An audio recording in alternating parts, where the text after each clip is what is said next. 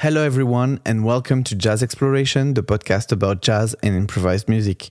For this new episode, I have the pleasure to talk to Joe Gelini, drummer and cook in chief of Cha Wa, a great gumbo of funk, soul, jazz, brass, and Mardi Gras Indians from New Orleans. It is just after that.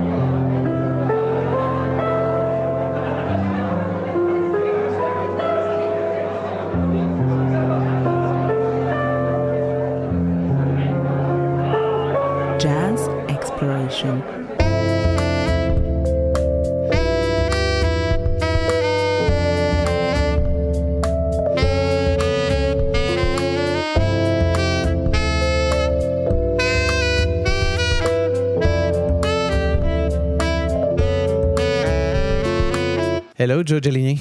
Hello. Thank you very much for accepting the invitation in Jazz Exploration. Oh, it's my pleasure. Thanks for having me.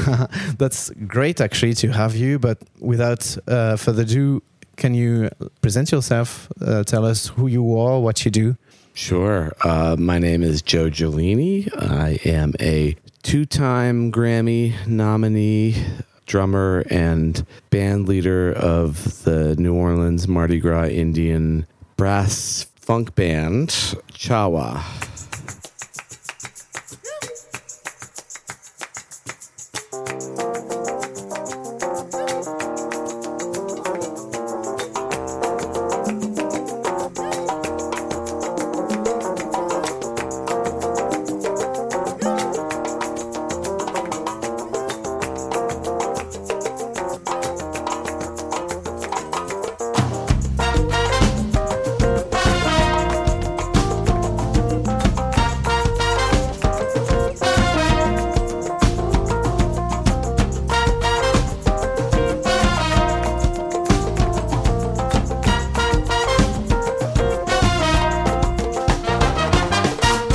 Rich people living in paradise.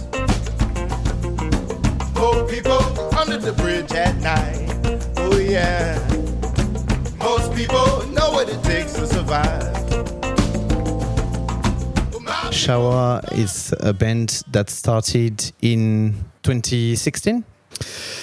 We started playing and touring in 2014. 2014. So it's been almost 10 years of us being touring outside of New Orleans. Okay. What's the genesis of the project? How it all started? Uh, it's a good question. Um, I had a deep have a deep love for Mardi Gras Indian music and culture, and I started performing uh, back in 2008, I think, or nine, with Big Chief Monk Boudreaux of the Golden Eagle tribe, and he was a, a founding member of the band The Wild Magnolias, along with Bo Dollis Senior, and I started performing with Monk, and then eventually uh, got asked to join the Wild Magnolias, and and the whole time I was. Uh, most of the time for both of those, I was the musical director, the MD for both bands. So I got pretty used to it was like kind of feet to the fire, but I got really used to figuring out how to get the band rehearsed and how to get uh, put the stage show together. And I even produced uh, one of the records back in tw 2013. And then um, as time went on, um, I really had a, a, a deep interest in trying to do it even more. So I basically started my own Band. band. Um, that's very interesting what you said about all the the Indian uh, music and culture because it's something very important here in New Orleans. I think it's pretty known in the US, but I'm pretty sure that in Europe we don't really like know. We might have seen photos or Mm-hmm. uh, or uh, videos about what it is, but can you go a little bit deeper about what uh, the Mardi Gras Indians are? Um, Sure. How how does it goes with the whole Mardi Gras adventure that is going on every year here in, Uh-huh. in New Orleans? Um, and uh, w- what are also the like the specificities of it? Sure. Um, I love to talk about it because I'm, you know, like I said, I'm, I'm deeply uh, indebted to the Mardi Gras Indian community, and uh, I, I just, it's it's my passion. So uh, I could just kind of re- repeat or paraphrase the stories that I've been that I learned from the different big chiefs that I worked with, and um, you know, my understanding of it is that first of all, the Mardi Gras Indians are called Mardi Gras Indians because they would debut their new hand sewn suits and crowns uh, on Mardi Gras Day. And one of the reasons that they would do it on Mardi Gras Day is because um, they would be honoring their ancestors who were slaves that were able to escape the plantation and they were taken into these you know some people call them maroon communities of uh, you know the local native american tribes that lived uh, and they were sort of they, they were able to survive in the bayous and the swamps which is a very very very dangerous and harsh um, environment uh, but they were also being displaced and genocide, and the, the, they had their own, you know, they had a shared um, oppression.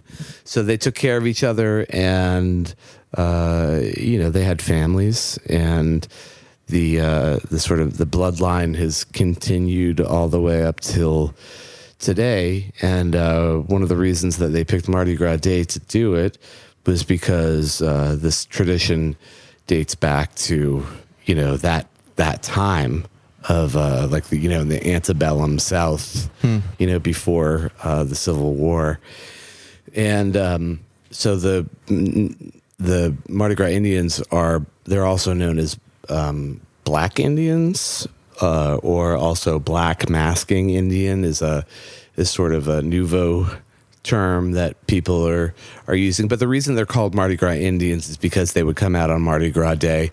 They would be paying homage to their ancestors. And um, they were also, uh, you know, an interesting part of it too is that uh, I've been told that because, uh, you know, several generations ago, uh, during the American Indian Wars, the the black Indians were worried about being put on reservations Oh yeah. And the you know just like in many cultures like in the like for instance the acadians the you know the quote unquote cajuns in in southwest louisiana they came from canada they were french speaking and then back early you know earlier in the 20th century um, it was actually illegal to to speak french. Um, so, if, in a similar sense, the the black Indians from several generations ago, they would only be able to really practice their culture on Mardi Gras Day when everybody else was in costume and people were, you know, the revelers were out there celebrating. So, if they dressed up in their Native American attire, they could sort of hide in plain sight Ah, okay. I if see. that makes sense. Yeah, And that it does. tradition has continued, and obviously there's uh, maybe less of a, a, a fear of ex- exposing that, you know, now in 2023. But um, you know, essentially, it's a. I think it's uh, an act of freedom to be able to express their paying homage to their ancestors. Okay. Okay, I see. Oh, that's very interesting. And yeah, of course, the the the their attire is very impressive. Maybe this is the most known part of uh, the the Indian culture because it's very colorful and big. They spend a year uh, building those uh, costumes by themselves, right? We can see that. I discovered that in Treme, basically in the the TV show. Actually, you know, Treme did a they did a very good job of capturing the essence of for a, you know for a a television show. I think I thought they did a very good job of you know trying to represent Mardi Gras Indian culture um, in a uh, you know they really did it did it justice, and I think they did it very respectfully and um, accurately, and they used.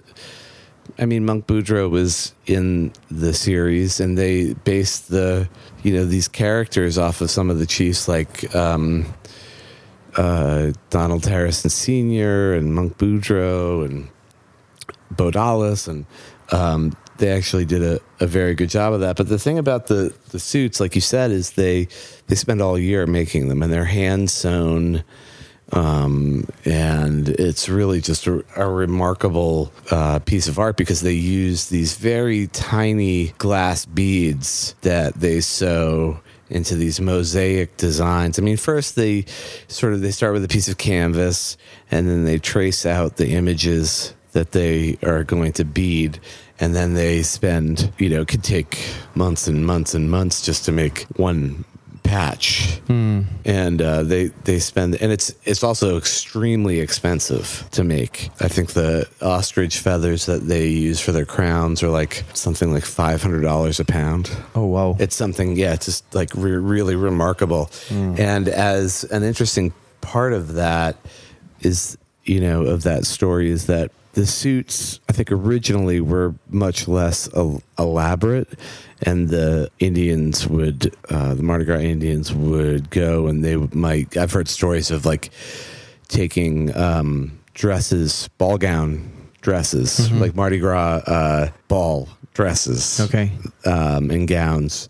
They would take them, you know, when the uh, the women in uptown New Orleans would discard their old gowns, they would, you know, they would and they would basically be throwing them away. People would, you know, grab them off of the street or out of the trash pile or whatever, and then they would take those those different ornamental pieces from the the glass and Oh, the yeah. To reuse them on rhinestone and yeah they would and they would use them on their suits but um interestingly enough uh back in you know 100 years ago uh the the when the Mardi Gras Indian tribes would meet each other in the street it was not uncommon for them to have really physical altercations to resolve hmm. their their challenges to each other. Hmm.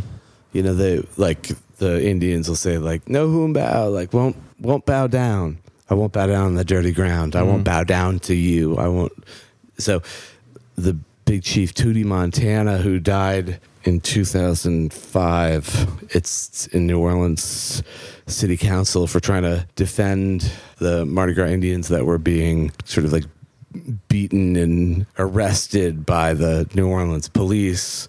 Um, actually had a heart attack and died right in city council. Um, but he was known for generations of being the chief that sort of changed the the scope. Each gang trying to challenge each other. They're called gangs or tribes and he was trying to move the culture away from settling scores because Mardi Gras Day used to be a day that you would settle a score. Um, and again, everybody was in costume, so you know, difficult to identify someone who's dressed up with a mask and Yeah. you know something like that. So, um, you know, the same thing was true of the Mardi Gras Indians. So they would. Uh, he, he basically said like let's try to i'm going to challenge you by outsewing you like they would come up with these they started to make these extraordinarily elaborate beautiful expensive suits that had more beads and more rhinestone and more marabou and more colorful feathers and uh, all this like majestic They were no longer using violence to compete. Yeah, so they changed it to like I'm gonna uh, out sew you rather than out fight you. Yeah. Okay. and I that see. tradition continued with Monk Boudreaux and with a lot of the other chiefs, the modern day chiefs. Hmm. And so, um, where, uh, what is also like the the music? Where where does it comes in all those uh, tribes? Because there is a specific because you describe Cha Wa as uh, a funky uh, Mardi Gras Indians kind of music. So, what is the the Mardi Gras Indians music? How is it different from the I don't know the jazz you can hear here in yeah, the it's a clubs? good or- question. Sure, it's a, well. I mean, I would say that basically, you know, we live in New Orleans is the cradle of American music, and uh, you know, Mardi Gras Indian music goes back. It's essentially I would describe it as folk music, essentially, but that it goes back even before uh, ragtime and jazz, because it goes back before the Civil War, and uh, essentially it's uh, like a, a call and response or question and answer type of chanting and um, the the one of the singers will uh, start with like the sort of the the call, and then the um, the response will be from uh, the the other members of the tribe. So they say. Um, like shallow water, oh mama, shallow water, oh mama, and then the the other the the main singer will sing, and then they'll have a, a response, and it's that that has also that was uh, you know really indicative of like music from the black church in the South, and um, and also like work songs, uh, things of that nature. So that's like a very um, it's very like indicative of a lot of the folk music from the sa- the early American South, Okay. and it it just basically it's there's uh, it's com- a lot of it is you know the Mardi Gras Indians will sort of you know people have said that it's a combination of like the patois of like uh, French and Creole from the Caribbean and Native American. And it's this sort of like gumbo of the different ways to describe these things. And um, so it's sort of, it's a secret language. Yeah.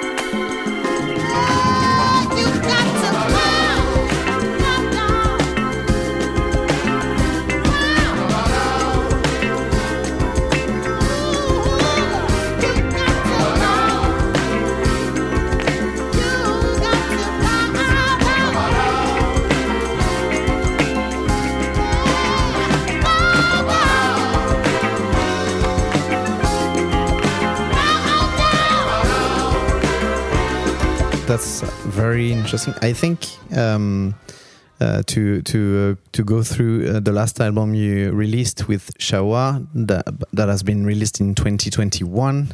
So as you said, has been Grammy nominated. Congratulations for that. Thank you. Uh, that's very impressive uh, to be nominated, but also it's great that you are able to represent such a strong culture in a very uh, big national and international event because everyone is watching the Grammys basically when you are interested in music in the world. I think so. That's that's very impressive. Thank you. And so you are talking ab- about bowing, for example, uh, bow down and things like that. So those are the titles you are using for your music, right? Mm-hmm. Is there um, is there a story, for example, behind My People, the last album you issued, uh, or uh, are there just different uh, aspects of the life of the uh, Mardi Gras Indians?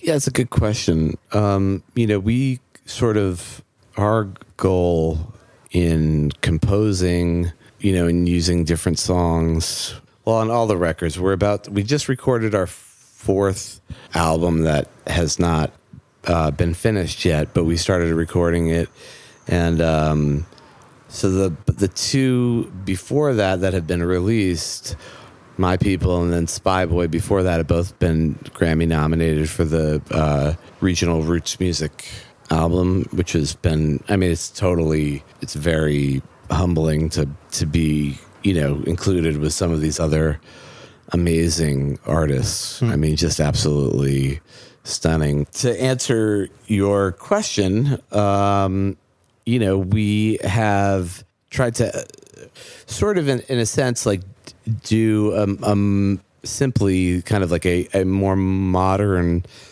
version of what the Wild Magnolias started. Because the Wild Magnolias was like a, a band uh, with led by Bo Dollis Sr. and Monk Boudreaux, and it was the Wild Magnolia Tribe and the Golden Eagle Tribe, both from uptown New Orleans. And they combined the sort of the uh, call and response folk music with a rhythm section with like a funk band and it was actually um, Willie Tee and the Gaturs Earl Turbinton th- these guys all they had an incredible band and they sort of combined the folk chants with modern music of the time of the late 60s and the early 70s Yeah. And then on top of that, they also wrote songs that were not call and response. Um, you know, some of their more popular songs were like uh, New Suit and Smoke My Peace Pipe and things like that. And uh, so we're kind of taking the we're inspired by all the the Mardi Gras Indian traditional music, but we sort of tried to always be in the moment of our own of our own world, Yeah. you know, and be relevant to what we're, you know, what what what is happening in our own world, and you know the the uh, the Mardi Gras Indian songs I think are uh, essentially about freedom, and I think that uh, if you can expand upon that idea into modern times, you can you know write more contemporary music and. Um, that's sort of what we've we've tried to do. The last record definitely had a lot of s- social change, and you know, we definitely it was it was very much I think uh, inspired a lot by what was happening, especially in 2020 with the. It's funny we actually recorded it at the end of 2019 and then released it in 2021. But what happened in 2020, I think, framed it in such a way with the Black Lives Matter movement and George Floyd yeah. and all this that it really sort of um, defined its own. Yeah. It was even even much more powerful. Yeah, than- more more contextual. Yeah. and, yeah, relevant and Yeah, yeah. So I see. yeah, I don't know if that answered your question. But yeah, It, it it did. It's it's very interesting to to um, understand. Uh, well, some some artists they don't really like it. They say, okay, listen to the album, to my music, what I'm creating, and make up your own mind, mind about it.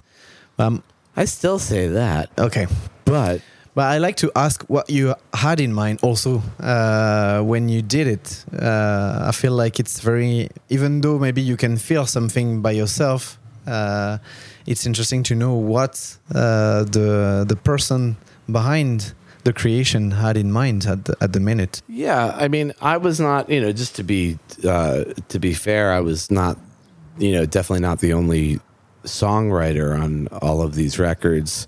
Um, we had some really talented songwriters in the band that uh, did, uh, you know, really prolific and amazing work on on these songs, and uh, you know, it's just I, it's always sort of been a uh, Cha Wa's always been sort of a collective. So we've had rotating members, different singers. Our original singer is uh, now back with us after several years. Um, so it's uh, I've been very lucky and fortunate and blessed to be able to be able to work with all these really incredible musicians and Mardi Gras Indian singers and producers and it's songwriters. It's been it, it's been quite a ride. Hmm, nice. Actually, we can see because it's a pre- it's a pretty big band. Actually, you are I don't know like eight, nine, depends. Yeah. uh, in the band. band. Well, we can see you in the clip of My People and also in the Tiny Desk Yeah. uh, or magician that you did at uh, uh, Preservation Hall. yeah Uh, it's actually very impressive to see such a big band. It's it's not very much. Uh, uh, well, I don't know in the US, but in Europe, for example, it's not very how can I say? I think like a lot of musicians would like to have that kind of band, but it's not easy to tour. It's not easy to um, to develop a live Oh, experience with so many people. Actually, It's- it's, great that you can do it. It's it's not because it's easy. yeah, it's because you like it. it's Can it's definitely a labor of love. Um, I'll I'll certainly say that, but I will say that uh, you know one of the reasons that we do that is because that is something that's very traditional in New Orleans. Like if you look at a brass band, That's true. you have a you at least have a bass drummer, a snare drummer, a sousaphone, which is like a marching tuba, um, trumpet, trombone, saxophone. I mean, that's like minimum, and that's six. And usually, you know, there are even more, uh, you know, doubling up on the trumpets and the trombones and you know that that was all also based off of the you know the all of this music started with indigenous people that lived here and also the slaves that were you know part of the African diaspora and you know generations of all these different people that have been um, sort of subjugated and enslaved and genocide and all this stuff. And um, they combined their customs and their traditions and their music uh, and because they couldn't necessarily you know obviously they, they didn't have didn't really have the ability to uh, carry instruments down throughout their generations um, they played european uh, Instruments. instruments. So it really started with like the uh, you know back in the day the very popular music were, were marching bands. You know, playing like John Philip Sousa and these uh, very ornate, like stiff, you know, uh, European marches. And then what happened was, as these instruments were being, you know, played by people that had, you know, a little bit more of a, you know, Rhythmic vibe. a rhythmic vibe. let's let's put it that way. um, you know, because like a lot of the, you know, the the the African uh, music is really based so much on on triplets and like having an actual Yeah. like the you know techni- like a swing to it, you know, whereas you know European music. This is these are massive generalizations, mm. by the way, but you know just to paint a picture, the uh, you know the basically when like if you hear the the drummers from the John Philip Sousa marching, they're going.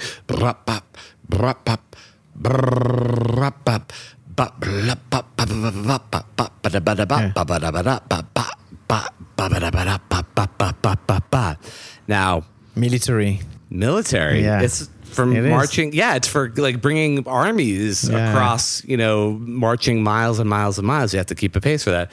But then when, uh, you know, we got to ragtime music and jazz, you know, the drummers were going like, you know, they didn't have the set necessarily, they have the, uh, the same training that these European musicians had. But different culture. So they were when they played it, they went bra gada bra ka ka ka ka ka ka ka ka ka ka ka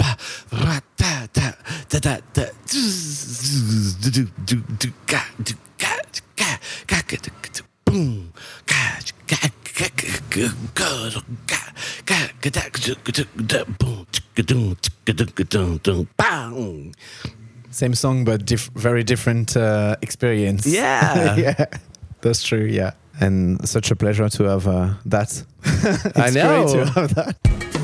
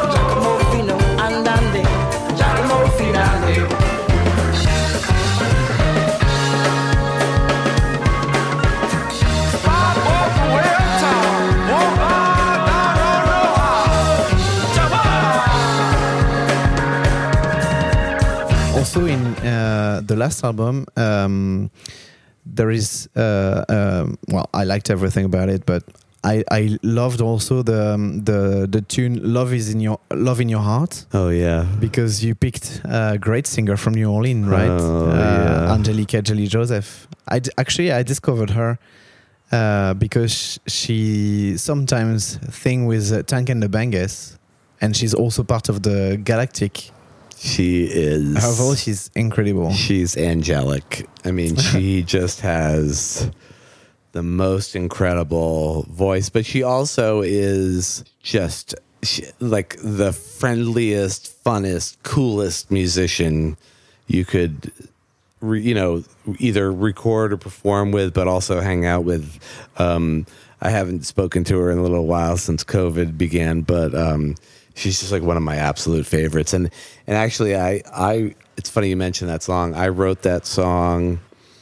We had a couple of other guys in the band that were co-writers on it, but I wrote that song. Um, I could tell you the story behind it if you want. Oh yes, please do. So my wife was pregnant while we were writing the album, and in fact, she gave birth and went into labor while we were in the middle of recording it. Okay. And um, she was due. My daughter was due. I think on my daughter was due on my mother's birthday, which was Oh. October eighth, and my mother tragically passed away when I was eighteen from uh, complications from uh, a very severe form of lupus.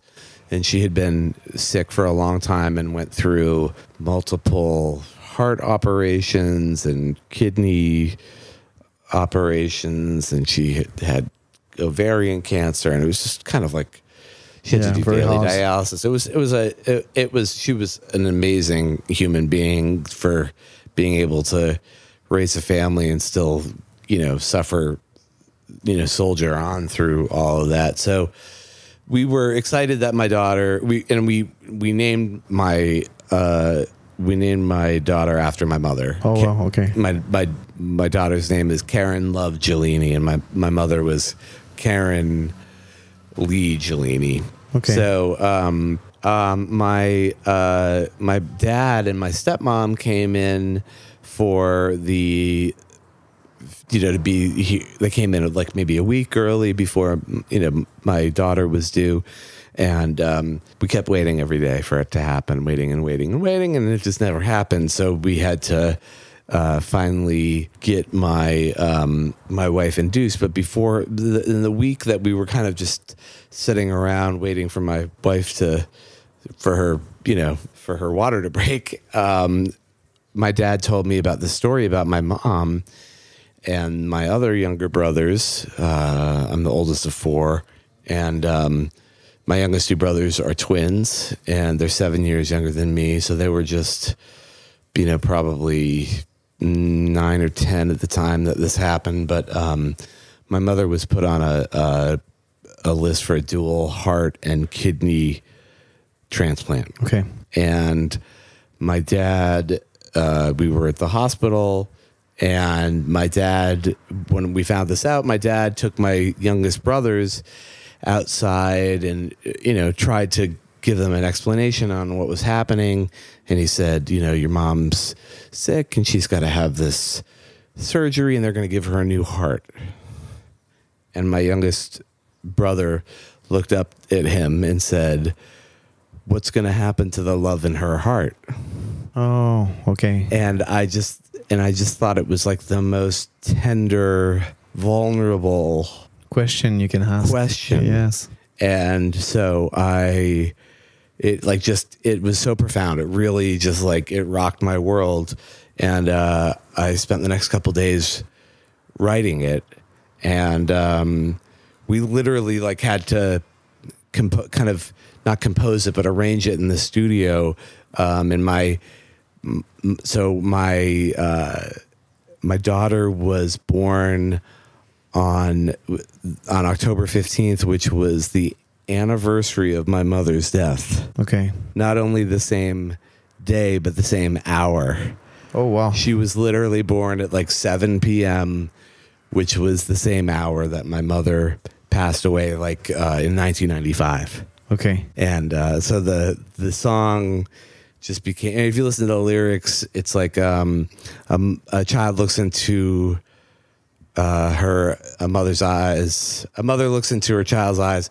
like a thousand suns that rise. Okay. You know, so if you really listen to the lyrics, Yeah, very mon- it's meaningful. about it's about my mother's experience dying Okay. you know, like getting sick and realizing that she had to sort of like come to terms with the fact that she might not be around for these kids and that the kids had to have some sort of closure about being able to like feel like what what is going to happen to all the love that their mom ha- had for them. Um, I will never listen to it the same way now. wow. Thank you for sharing that with us. I mean, it's very, very intense, very strong. It's very moving. Uh, It's a story and, and song now. Thank And, you. uh, Well, I, you know, I have, a- I kind of, and I've done this on the new record, which is coming out, is I have um, a tendency to write about very sad things, it, and but with happy songs. yeah.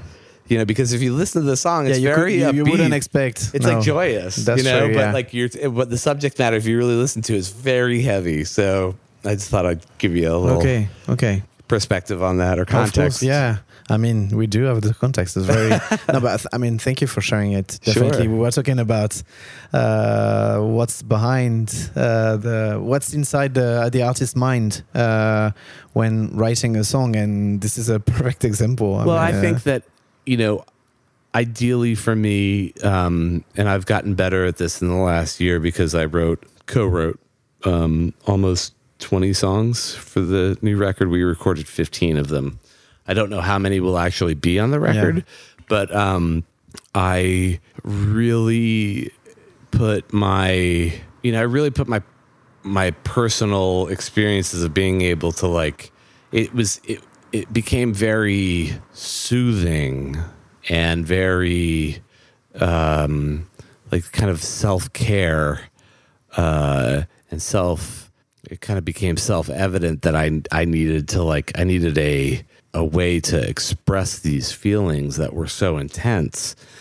And if you can really allow yourself to be vulnerable um, and talk about the things that are so profound in your life, that's really where, like, I think the what where the life gets transformed into art because you know we're able to have these experiences and and try to tell a story mm, indeed. you know and it's i think it's it can be uh you know in new orleans we sometimes well we like to party so a lot of the subject matter is like let's dance let's Yeah. party let's celebrate let's do that and n- not to take anything away from that but um i think sometimes for me as a songwriter i want to be able to dig a little deeper than that just for myself, selfishly Yeah. just for myself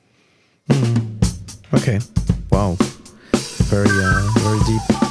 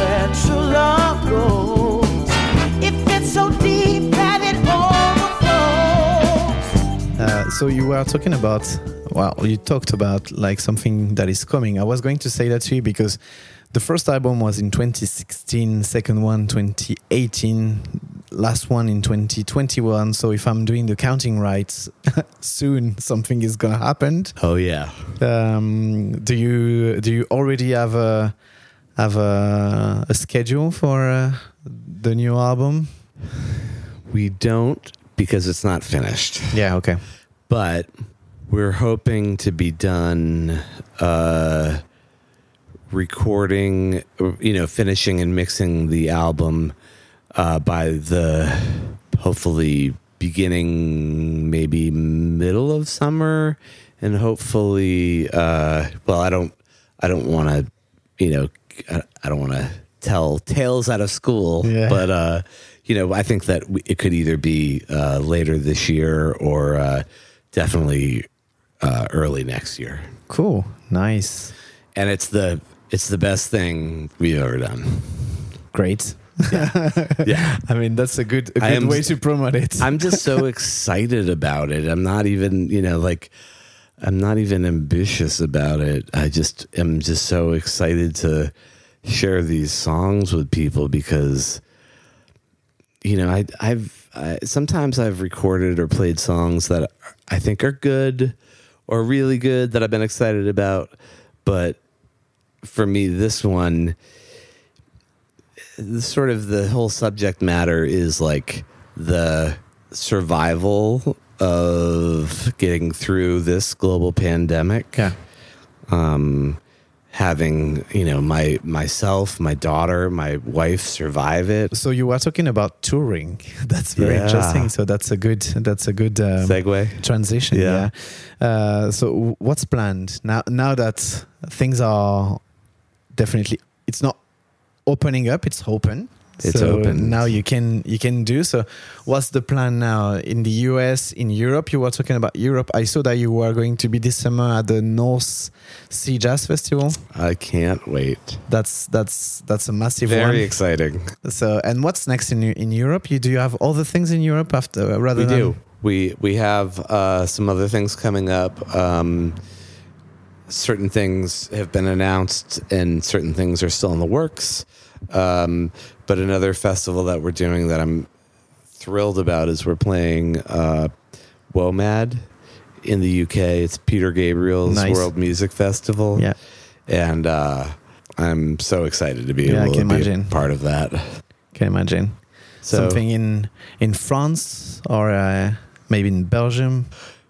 Uh, we are trying to plan stuff out currently, Yeah. and um, you know things are still a little bit complicated as far as being able to. I think the entire industry is affected not only by COVID, not only by getting people to be able to you know to work at these festivals, Yeah. but also that you know, we are going through a, an economic crisis. And, you know, usually music is the first thing eliminated Yeah. and the last thing back. So um, I think people are being realistic both about um, you know the the musicians too the risks that we're taking by going on tour are still getting sick although if you've you know people have had their vaccinations and everything that it's you know much uh, less life threatening in theory than Yeah. it would have been But you be- can before that sick. but it also means that if you if somebody gets sick and they have to quarantine, all bets are off. You know, what if that's your lead singer? Yeah. What if that's eh, you know any number of people that could that are essential to the the workings of the band? yeah, of course. Yeah. So you know, we're all sort of um, hedging our bets on you know how much work we're taking, how much we're going to be able to pull off, um, and I think the festivals and audiences are also also doing that. I think that people are being very particular about what sorts of you know uh, venues they're going to still and what they're willing to pay for and um, you know the uh, inflation is causing people to not have disposable income to be able course, to yeah. go and travel or you know, so it's a it's a multi-layered challenge for for the industry in general. So I think, you know, um, one thing I've learned is to just so far is to to not be overly ambitious. To to try to think, plan with caution, focus on safety, mental health, not getting over Yeah, overworked. worked or over Yeah. stressed or it's, there's a it's it's it's it's on in the best of circumstances it's an extraordinarily challenging Yeah. Way to and it's already great to be able to do that after what we've been through. Yes. Yes. So I mean, it's it, it's uh you know, do I? It's my favorite thing to do, but it's also like, um, it's it's very difficult to travel. Um, I mean, we're going to be, I think, traveling from the West Coast. We're going to be on a West Coast tour, and then going directly to Europe. Yeah. Okay. So we're going to be. that's a long trip. That's a long trip. It is. You know, and then Yeah. you have to perform probably the next day. Yeah. You know, so Very tiring. I can imagine. Okay. we're like vampires. But I mean, it's it's great that you are able to come at least uh, Oh, I'm in thr- the UK I- and I'm so grateful. I'm so grateful. I'm And- just saying that I also have to remind myself that, um, you know, you got to put the oxygen mask on yourself before you can help anybody else. Yeah. And uh, and yeah, the album is great. I'm gonna wait for this one. But now now that I had the opportunity to see you, I'm gonna send you a copy so you can sign it. One, oh, I'd be, I'd be honored.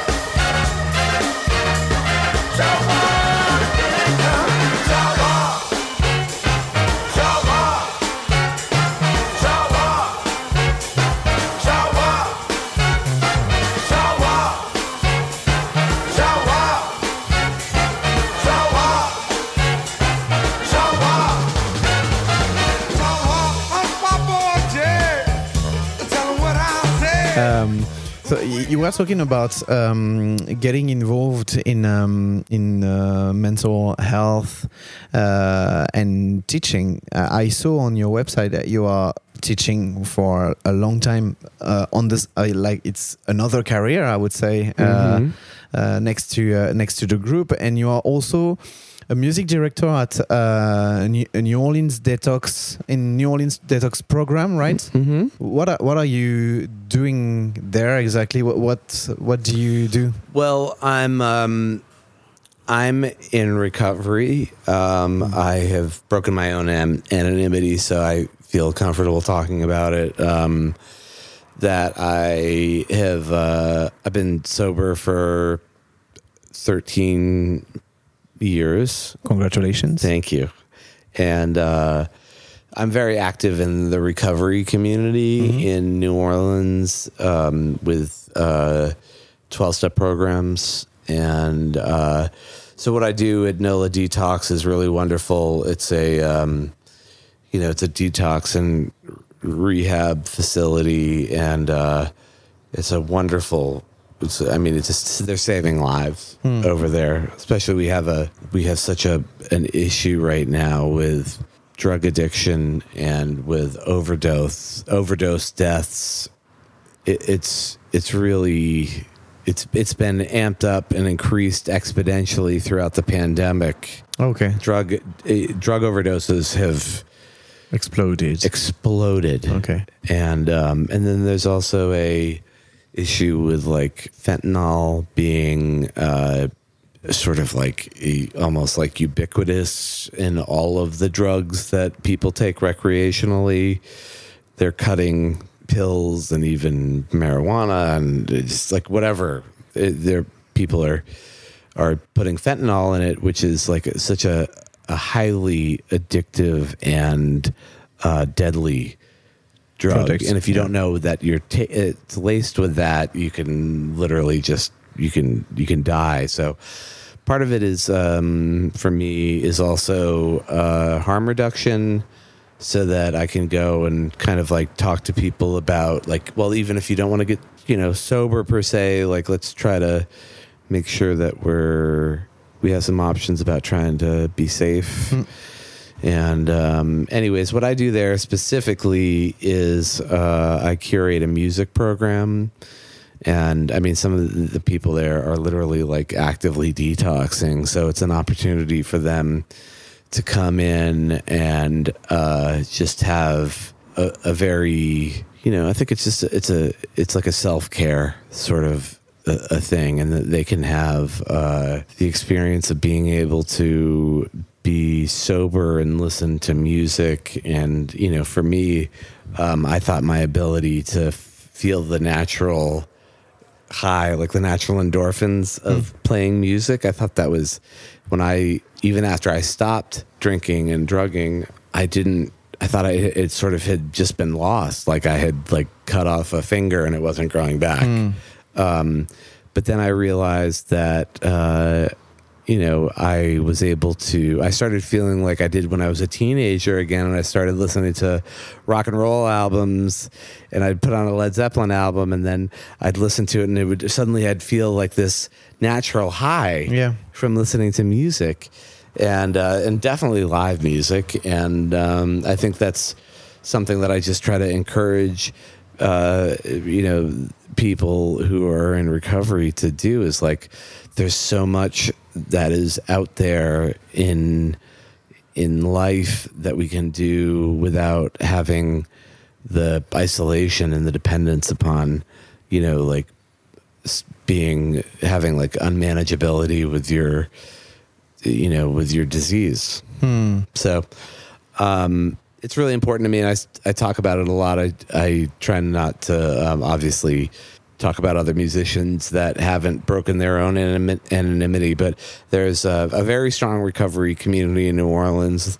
They have uh just an absolute ton of 12 step meetings and um, smart recovery and uh, harm reduction and um, it's it's you know people often say like oh wow you got sober in New Orleans. What's Yeah. that like? And I say well for as much partying and excess as there is in this city there's probably an equal amount of recovery Yeah. so um, it's really something that I'm quite passionate about, and I try to, um, you know, I just I I try to, although I work there, I try to you know be of service as much as I can to people that are uh, trying to get sober.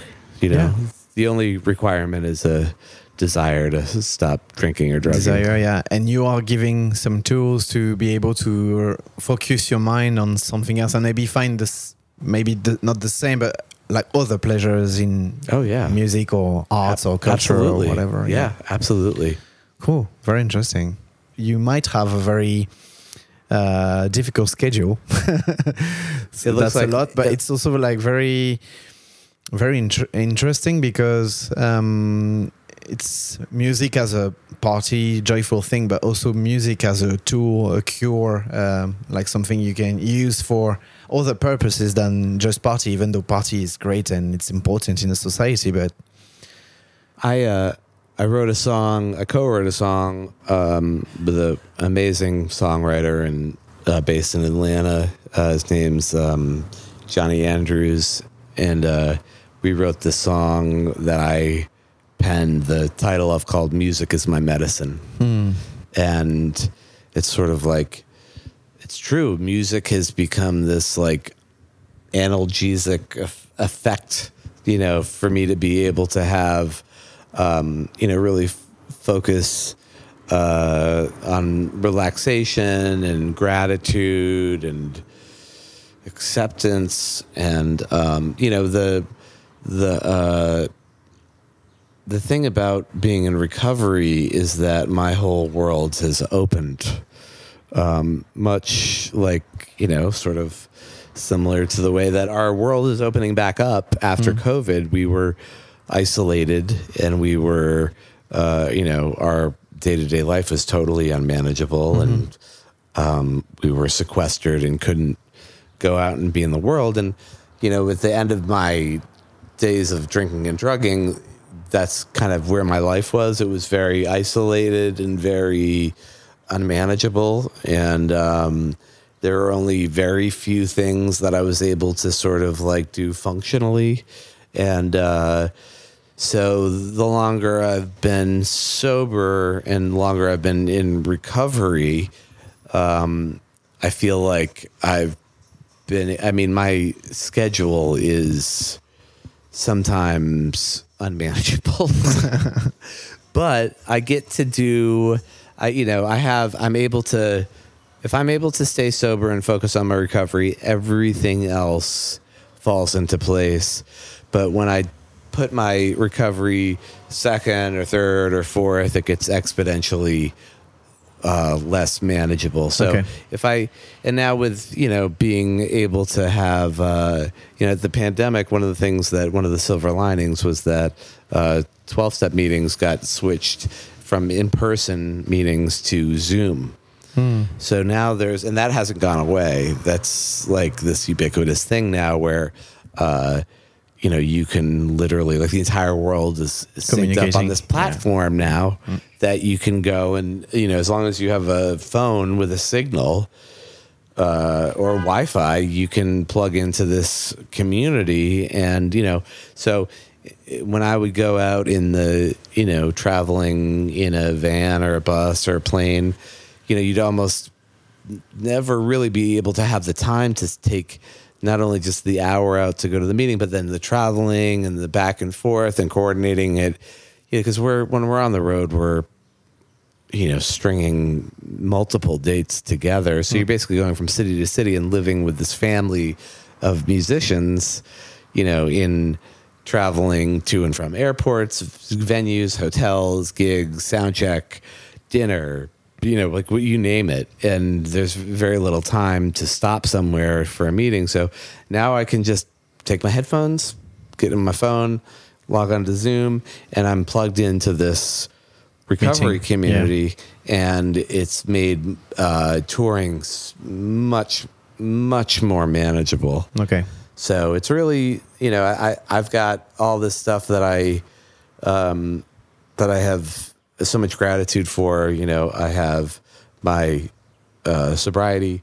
I have, uh, I'm married to a amazing woman who supports my both my uh, recovery and my sobriety and my music and we have an amazing three and a half year old daughter and um, i'm able to you know blessed to be able to do all this different stuff whereas you know before i i you know i could i could only fit it into this small little box Yeah. and now you know Life, life at, it, at its full oh, potential. man Oh, i'm having cool. too much fun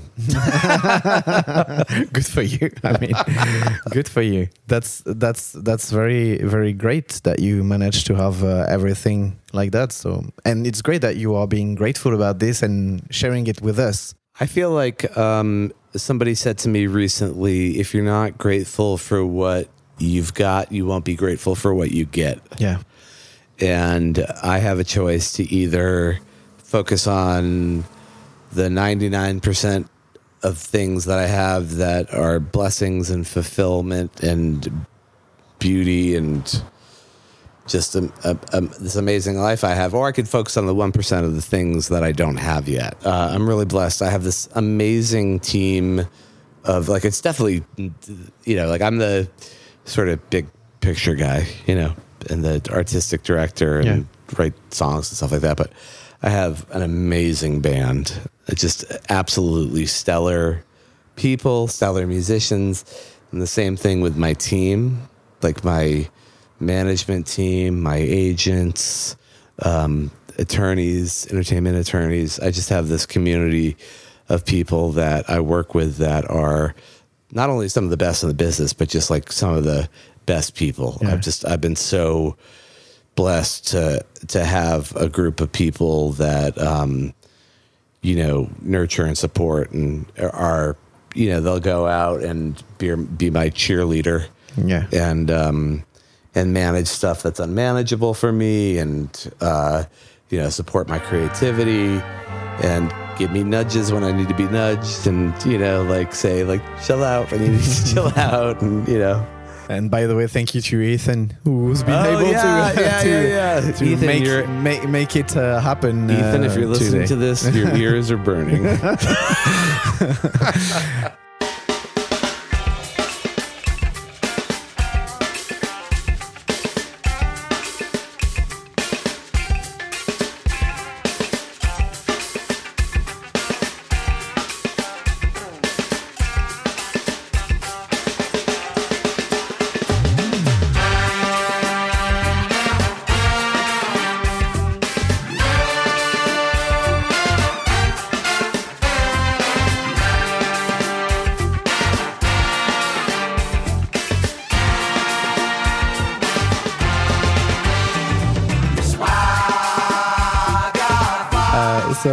To um, to go through the end of uh, this uh, interview, you, what do you have time to listen to music outside of what you create uh, actually?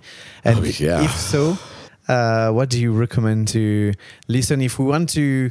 Feel a little bit like we are in your musical universe outside of what you are yourself producing and um, releasing into this world. Well, um, I would say uh, sort of my like you know left on a desert island type of thing. Yeah. You know, uh, for New Orleans stuff, uh, definitely. Uh, if you go back and listen to the um, the Wild Magnolias, Monk Boudreaux, uh, the Meters, the Neville Brothers, Dr. John, Professor Longhair, James Booker, um, more modern artists like Galactic and uh, Trombone Shorty and uh, all the brass bands. Uh, you know the uh, uh, the original ones from back in the day, but also like currently Preservation Hall Jazz Band, Rebirth Brass Band, um, uh, TBC Brass Band, uh, Soul Rebels Brass Band, um, just the uh, Hot Eight Brass Band. Um, you know, and, and then if you go back and listen to the, you know, the the Treme Brass Band, the Dirty Dozen Brass Band were like pivotal. Um, I'm sure I'm leaving plenty of stuff out, um, but like the old, like uh, you know, R the older R and B stuff. Uh, working at Allen Toussaint, everything I do's got to be funky, and you know, like all the the old um, R and B stuff like that. Uh, and then, of course, you know, Louis Armstrong uh, and all the, you know, like the old Hot Five and Hot Seven and everything, everything that he's done. You know, they're great modern groups, like some of my contemporaries, like Tank and the Bangas and Big Freedia, PJ Morton, and uh, the the Gaturs were a great band that backed up the Wild Magnolias. They have their own albums out. Um, and then I am like absolutely in love with like Fela Kuti and Africa 70 and like all the old Afrobeat stuff, Tony Allen. Uh, there's a amazing, you know, contemporary group that does that called Antibalas. Um, that they're based out of uh, Brooklyn.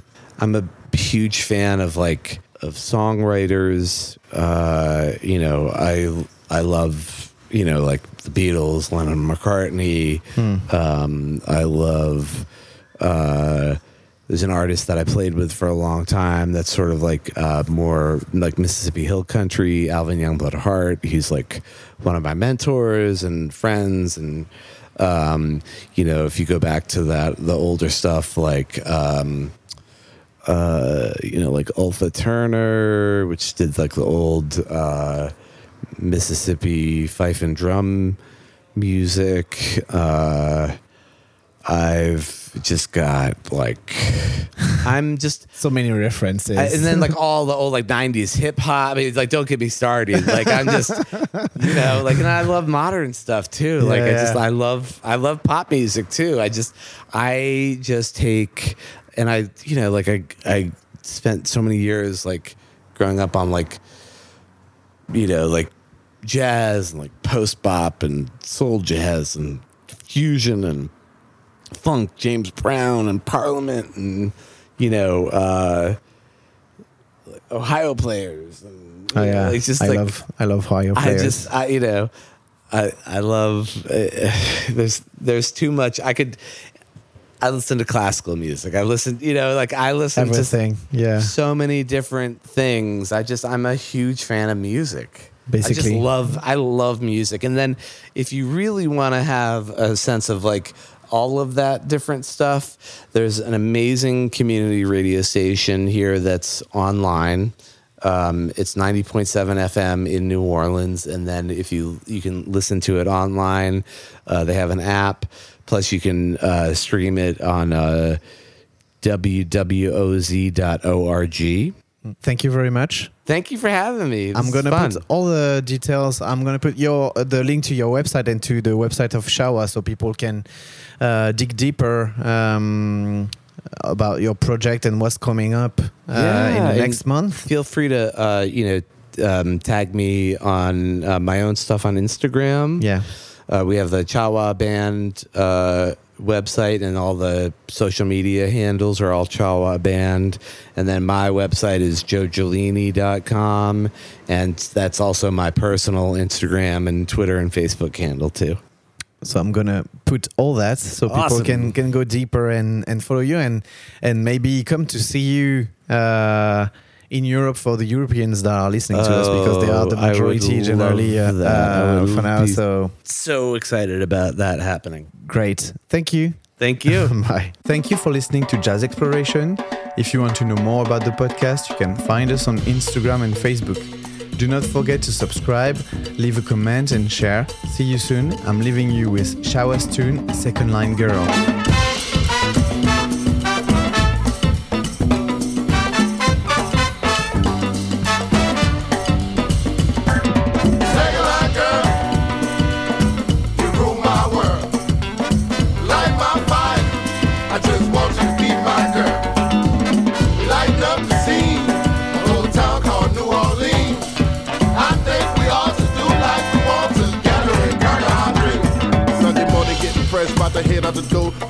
My Tutu wine, gotta go to the store. You know just what it's about, cause the barbecue smoke, blue skies and sunshine, it be popping, you know. Then the second line start going up the street, non-stop before I was rocking to that beat. And then I spotted you and you was looking at me. My soul left my body, couldn't move my feet.